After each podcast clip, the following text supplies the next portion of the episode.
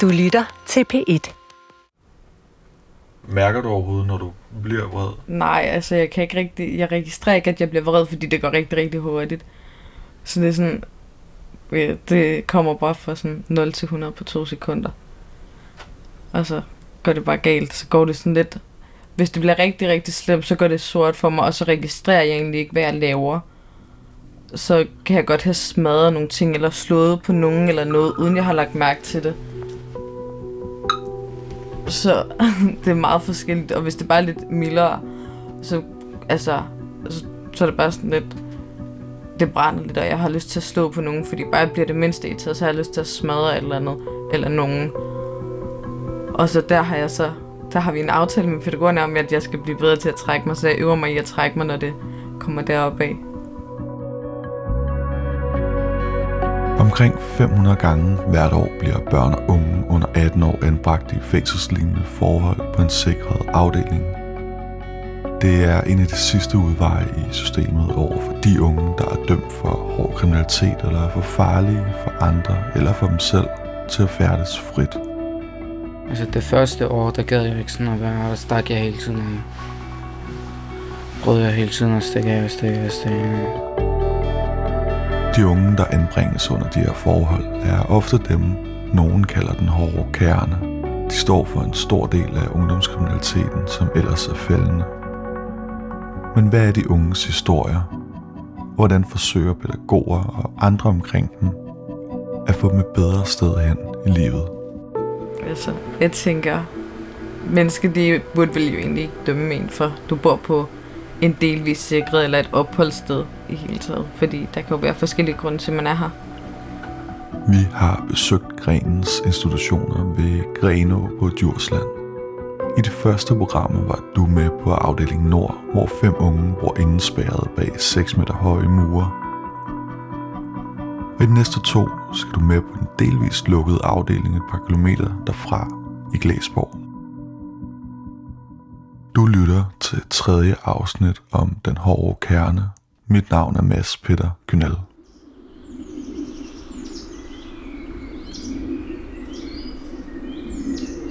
Med første øjekast ligner det egentlig en efterskole, der er blevet renoveret i 70'erne. Med lave bygninger, der ligger en klynge med et stort fællesareal i midten. Små bede, nåbred beton og institutionsmeny gulve. Men kigger man op, hænger der videokameraer overalt. Hvis man scanner en dør, lægger man hurtigt mærke til de mange fingeraftrykslæsere. Vi er på en delvist lukket afdeling på Djursland med et par 20 børn og unge mellem 12 og 17 år, der på den ene eller anden måde er havnet her. Midt på fællesarealet står en minibus. Det er den, der strømmer musik ud af, mens to er i gang med støvsugen den skal bruges til at komme ud og bade med senere i dag. Koncentrationen varer ikke så længe af gangen, hvorfor der står en voksen og holder øje med dem og stopper dem, når den ene leg begynder at løbe efter den anden med støvsugerrør. Der kan være ret kort fra leg til alvor her. På den anden side af minibussen ligger smedjen, bag den autoværksted, der oven på den syværkstedet, hvor Victoria på 15 år er i gang med at sy en pude sammen med håndarbejdslæreren Trine. Victoria har boet på grenen i lidt over et år. Og det er det eneste på værkstedet i dag. Ja, gør jeg ikke altid det. Men kan det være skal de være?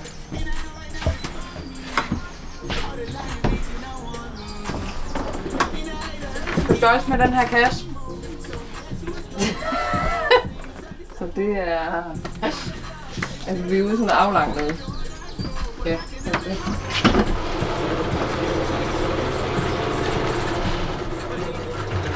Hvor gammel var du, da du øh, blev anbragt?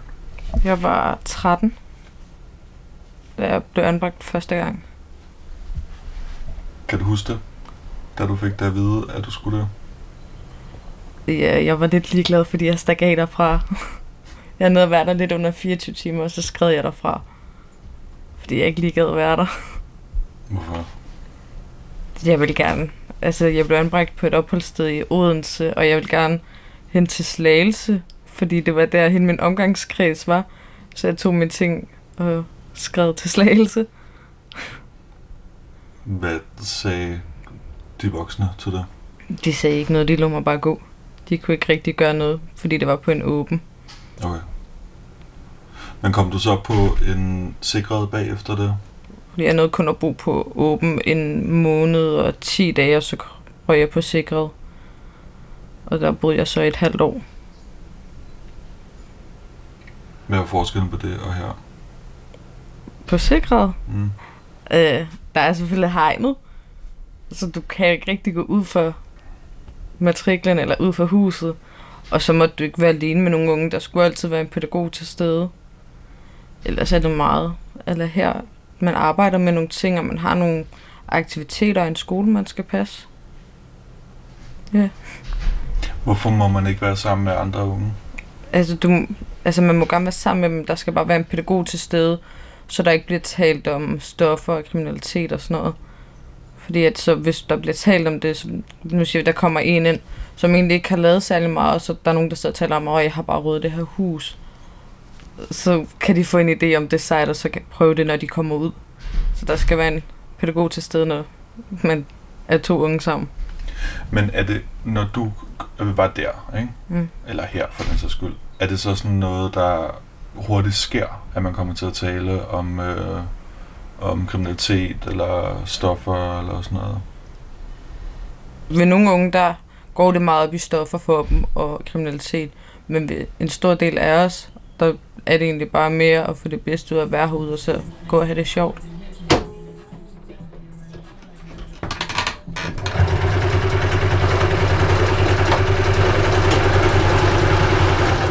Trina, nu er den gået galt, fordi du også har syet det her skævt, eller klippet det her skævt. Dumme dame. Jeg kan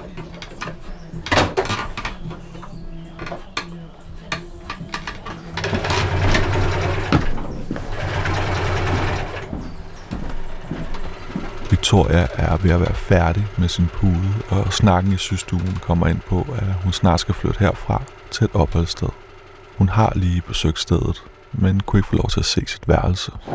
Jeg kunne ikke se det, fordi at vi havde ikke et værelse siden endnu. Fordi der, hvor jeg skulle bo, der var en, der var ved at flytte. Ja. Altså, jeg så lidt en af dem, ja. og det så egentlig fint nok ud. Men er det en gammel gård, eller hvad? Ja, Ja. eller det er i hvert fald ude på landet. Så er det vel ikke sikkert, at de er ens værelser. Hvorfor er det, at du ikke skal blive her? Ved du det? Fordi at der, de har taget en vurdering om, at de mener, at jeg er klar til at kunne komme ud på en åben afdeling. Fordi at de mener, at jeg har været igennem en udvikling. Så de er ikke bange for at røre tilbage til, hvad jeg har været i før. Hvad er det, du har været i før?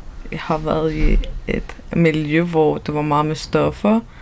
Og så stjal jeg meget og boede på gaden. Og så var jeg meget voldelig og udreagerende. Så når vi kom et sted hen udenfor, så var det ikke kun de der to-tre personer, så var det store grupper tit.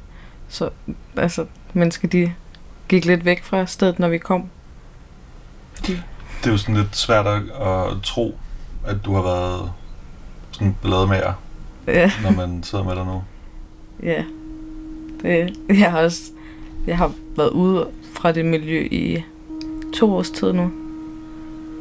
Så, og det er ikke noget, jeg rigtig har lyst til at komme tilbage til, fordi dengang, der havde jeg ikke troet, at jeg ville tage en 9. klasse, eller komme så langt, som jeg er nu. Jeg havde bare troet, at jeg ville være der, hvor jeg var dengang. Gå rundt og hygge mig, ikke passe min skole. Hvad med dem, du hang ud med? Øh, ja, de er stadigvæk i det miljø. Mange af dem uden 9. klasse og uden eksamener og uden uddannelse. Fordi det var meget ældre mennesker. Victoria virker ældre end sine 15 år. Der er en modenhed over hende, der går igen hos de fleste af de, der bor her. Udover hvad hun fortæller her, er blevet taget for nogle meget alvorlige ting, som stedet der bedt os om ikke at nævne af hensyn til hende. Men det er også vigtigt at forstå, at man altså ikke bare havner her uden grund. Der skal meget til for at blive indespærret, når man er under 18 år i Danmark. Og selvom det her er en delvis lukket afdeling, har de fleste af de, der bor her, også været på en sikret afdeling på et eller andet tidspunkt. Oftest fordi det bliver vurderet, at de er til fare for dem selv eller andre.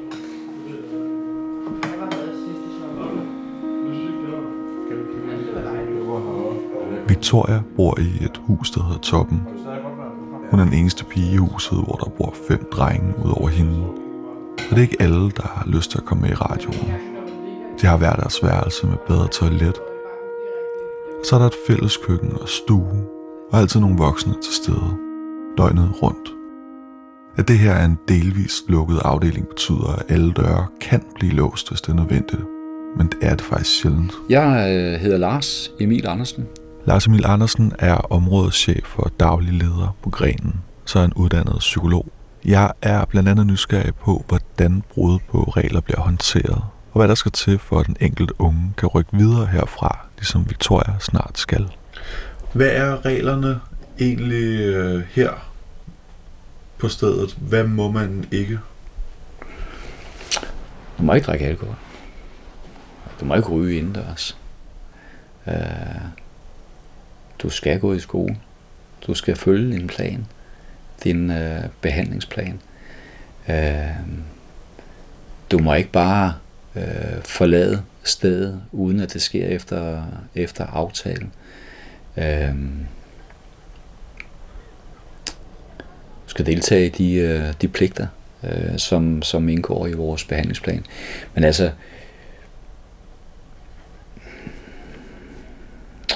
skal opføre dig ordentligt. Øh, du skal ikke chikanere andre. Øh, så altså de regler, der er på stedet, som jeg nævnte før, det er, at vi har taget de her normer, som der er ude i, i, i vores kultur, i, i samfundet. Dem har, vi, øh, dem har vi taget, og så har vi sådan set bare nedfældet dem på papir, øh, for at, at sikre os, at vi har en, en fælles forståelse af, øh, hvordan vores normerne i vores kultur er, som vi har en pligt til at, at, at hjælpe de unge til at, at lære og at kunne begå sig i. Hvad sker der, hvis en ung bliver taget i at drikke en øl eller ryge en joint, for eksempel? Øhm, så skal vi ind og forstå lige præcis den her unge. Hvad, hvad ligger til grund? Øh, hvad har den unge brug for? Og det er vidt forskelligt fra, fra ung til ung, eller fra barn til barn. Øh, så øh, det kan, det kan være en ung, som er meget langt fremme i sit behandlingsforløb, og, og som øh, vi har en aftale om, at, øh, at øh, der bliver ikke drukket alkohol. Nu tænker jeg lige præcis på en bestemt ung, der netop havde alkohol som en af sine store udfordringer. Lad os så sige at alligevel, at han drikker en, en øl, og vi på en eller anden måde opdager det. Det er jo nok en dialog, vi har med pågældende. Altså, vi hjælper jo ikke de unge, hvis, hvis ikke, hvis ikke, øh, hvis ikke vores ambitioner med at hjælpe dem ikke også, hvad skal man sige, giver, giver mening for den enkelte unge. Og lige præcis det, det skisma er jo noget af det, vi arbejder på. Vi kan måske starte med at være meget langt fra hinanden, og så over tid, så øh, det, der, det der er de unges mening, er også vores mening, og, og omvendt. Så det, det er forskelligt fra person til person, og det er sådan set alt, øh, øh, hvad vi gør, det er, at det skal, det skal vurderes individuelt. Øh, det er ikke sådan, så øh, har du gjort det, så sker der det, og har du gjort det, så sker der det. Øh, den, den der form for, for, hvad skal man sige, rigid øh, automatisme, tror jeg ikke øh, nytter noget. Men hvis, hvis der er en ung, som øh, har, har noget adfærd, hvor vi er, er, er bange for at vurdere, at det vil være det vil være for risikobetonet, at den unge øh, bevæger sig frit ude i samfundet, uden at vi er med, jamen så, så kan, øh, hvad skal man sige, øh, et voldsomt regelbrud, som giver den vurdering, den kan jo så føre til den konsekvens, at vi med mening forklarer den unge, nu skal du høre, at i den kommende tid, så hvis du skal op og handle i brosen, så, så går vi med. Øh, så, er vi, øh, så er vi tættere på dig. Fordi vores opgave det er at, at drage omsorg for dig. Det har jeg ikke brug for, siger den unge. Det ved jeg ikke. Det bryder jeg mig ikke om, og der kan blive sagt alle mulige andre ting. Det er det, vi gør. Øh, og det er sådan, det bliver. Dagen i Victorias hus er gennemtilrettelagt. Beboerne står op, spiser morgenmad, går til undervisning, går ud på et selvvalgt værksted, systuen for eksempel. Om eftermiddagen er der en fælles aktivitet, som skifter fra dag til dag og bliver ønsket af en af beboerne. Det kan være at spille volley eller for eksempel køre en tur ud og bade, som huset skal i dag. Så er der aftensmad, lektielæsning, afslappning, og så slutter dagen af med, at de skal se nyheder sammen. Minibussen står og brummer, og beboerne fra huset sætter sig ind i den. Vi skal til havnebadet i Bønderup Strand et par kilometer herfra. Jeg holder, jeg holder op der og sådan Jeg tror, han kan det engang imellem. Hvad er det? Er du helt slået? Er vi alle ombord? Skal jeg prøve at se, om jeg kan bakke det her dyr? Bakke ind ned. Har du selv på, eller? Nej. Og det er ikke alle, der er lige glade for at tage sele på. Sæl. Ja, man. Slap. Jeg er i gang med noget Stop. Jeg er lige i gang med noget, siger jeg til dig. Ja, men så må du gøre det bagefter, når du får på. Jamen, slap der, mand.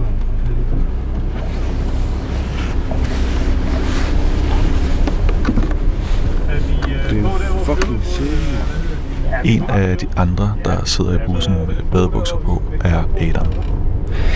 Jeg er 15 år gammel, og jeg kommer fra Odense, Voldsmos. Hvor længe har du været her? Ja. Mm. Tre år. Er det ikke lang tid? Jo.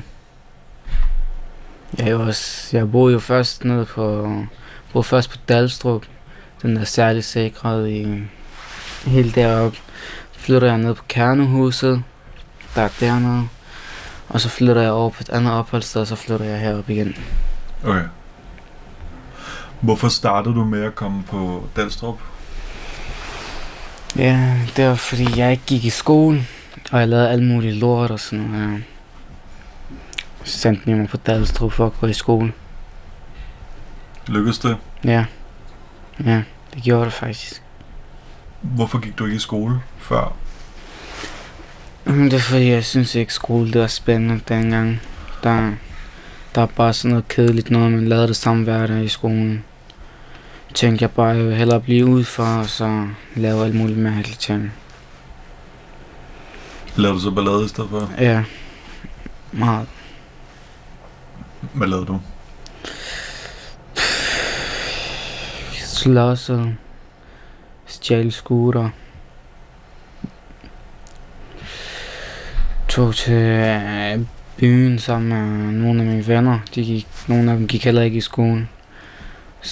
Lavede vi også ballade i byen og sådan noget, der stak bag for politiet og alt muligt. Altså, jeg er jo opvokset i ghettoområder, så det har egentlig altid været tæt på mig med det lidt hårdere miljø, hvis man kan sige det sådan. Så altså, allerede fra da jeg var helt lille, så begyndte jeg at droppe min skole og komme op og slås. Og egentlig ikke være særlig meget hjemme. Altså, jeg tror, det var i måske i anden klasse, der kom jeg næsten aldrig i skole, fordi det gad jeg ikke lige. Jeg ville gerne sove, og så efter til ud med venner. Og så blev det bare værre og værre, jo ældre jeg blev. Og mit temperament blev værre. Hvorfor tror du, dit temperament er, som det er? Øh, jeg tror, det er en måde at forsvare mig selv på. Fordi at min far, han har ikke rigtig været der, da han var der. Så har han været sådan lidt, uh, ja, udadreagerende også. Så jeg tror lidt, jeg har fået det med derfra, det har været tæt på. Og så har jeg bare lært, at det var sådan, man skulle løse konflikter, hvis der var noget. Hvad med din mor? Min mor, hun har altid været der for mig egentlig. Og altid vil mig det bedste. Selvom det har jeg ikke kunne se altid. Men det har jeg selv haft skubbet meget omsorg væk og sådan noget, for det har jeg ikke brugt mig så meget om. Jeg vil egentlig bare gerne være ude, og så være væk fra hjemmet. Det her med at være ude, fortæller Adam også om. Han mødte aldrig op i skole, og da han for tre år siden var 12 år, blev det besluttet, at han skulle på den sikrede afdeling Nord. Han har altså ikke en dom, men blev spærret inden for som at tvinge ham til at gå i skole og tage ham væk fra gaden. Hvem var det, der sagde det til dig? Det er min kontaktperson. Hvad tænkte du? Jeg tænkte, det kan ikke, det kan ikke være så slemt. Det endte med at være slemt. Hvorfor endte det med at være slemt? Du ved, fordi tænkte sådan, da jeg var 12 år, der tænkte jeg, du ved, sikkert bare sådan noget der, hvor man er i en måned, to måneder. Du kan stadig godt være fri og sådan noget der. Så kom derover, der var bare fire lukkede mure. Så hvis du skulle ud af værelset, så skulle du ringe på en klokke. Og så, også hvis du skulle pæse om aftenen, der fik du sådan en mærkelig ting der, så kunne du pæse den, hvis du ikke havde pæse den, så ringer du på klokken, indtil manden han vågnede. Synes du, det var rigtigt eller forkert, at du kom derhen? På en måde var det rigtigt, og på en måde var det forkert. Du ved, det, det er det rigtigt ved, du ved, at jeg kom i skole og sådan noget der. Du ved, det der var forkert ved, det er at tage mig væk fra mine forældre, fordi dem så jeg ikke i 4-5 måneder. Det, Hvad tænkte du, da du kom herover? så tænkte jeg, du ved, det er helt luksus. Så tænkte jeg bare, det er fedt nok, men jeg vil hellere være hjemme. Ved du, hvornår du skal hjem? Mm, altså, jeg bliver frivillig anbragt på mit øh, storebrors opholdssted her den 1. juli. Står der i papirerne, at jeg skal være der indtil jeg er 18. Okay. Så tre år mere. Ja. Nej, du skal også, Thomas. Hey! Hey! Hey! Du skal med, mand. Kom så, boys. Hallo, mand. Hallo. Adam og de andre er kommet ned til havnebadet og kaster sig i det kolde vand. Vi kunne lige starte. Nej, må jeg ikke, du vil gå herop på dig, ikke? Nej. Og så var vi lige... Adam, det går ikke. Der kan godt nogle gange være lidt langt til smil hos nogle af dem, der bor her. Men her griner og pjatter de alle sammen, mens aftenen nærmer sig.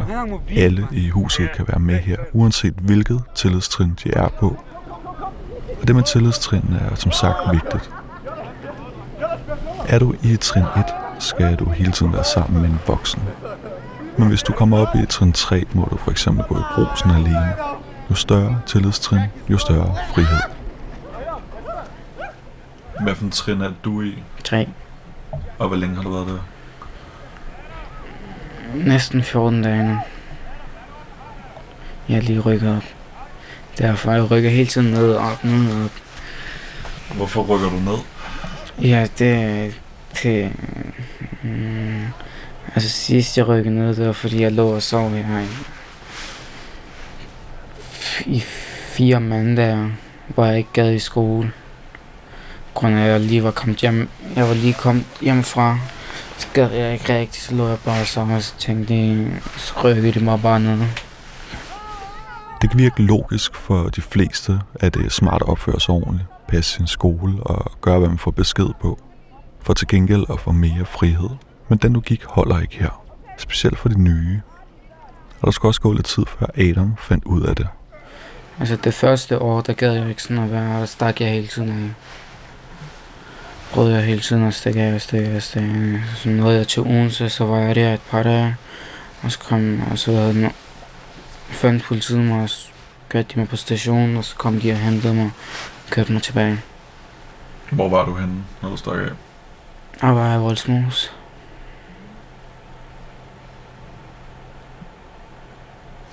Så tog du bare toget, eller?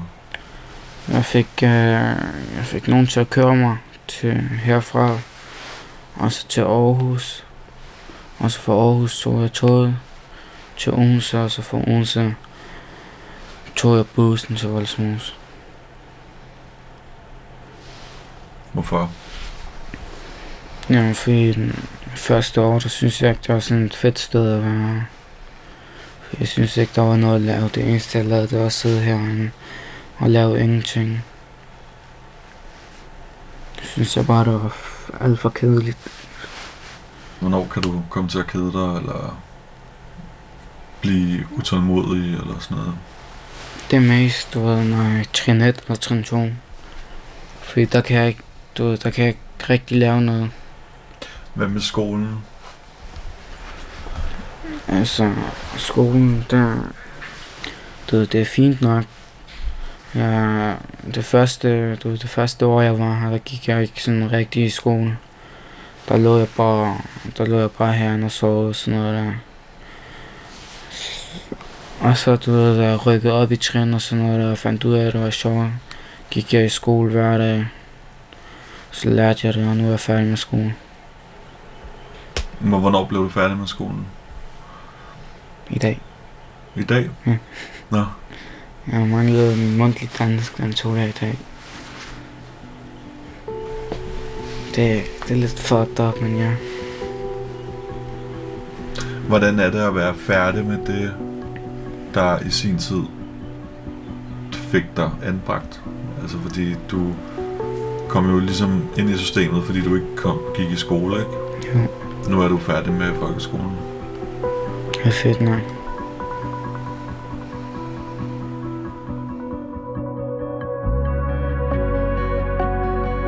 I næste afsnit bliver vi at følge dagligdagen på den delvis lukkede afdeling i Glæsborg, hvor du blandt andet skal møde Kasper, der er en af de nye på stedet. Hvorfor øh, har du siddet i ungdomsfængsel? Øh, Jeg har to grov voldsdomme med særlig farlig karakter.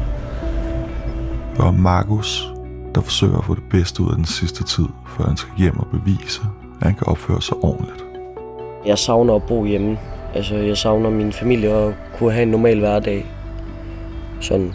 Og ikke føle sig anbragt længere. Redaktør på programmet er Rune Spar Gertsen, og programmerne er lavet af Nikolas Durup Thomsen, og jeg hedder Mads Peter Knøll.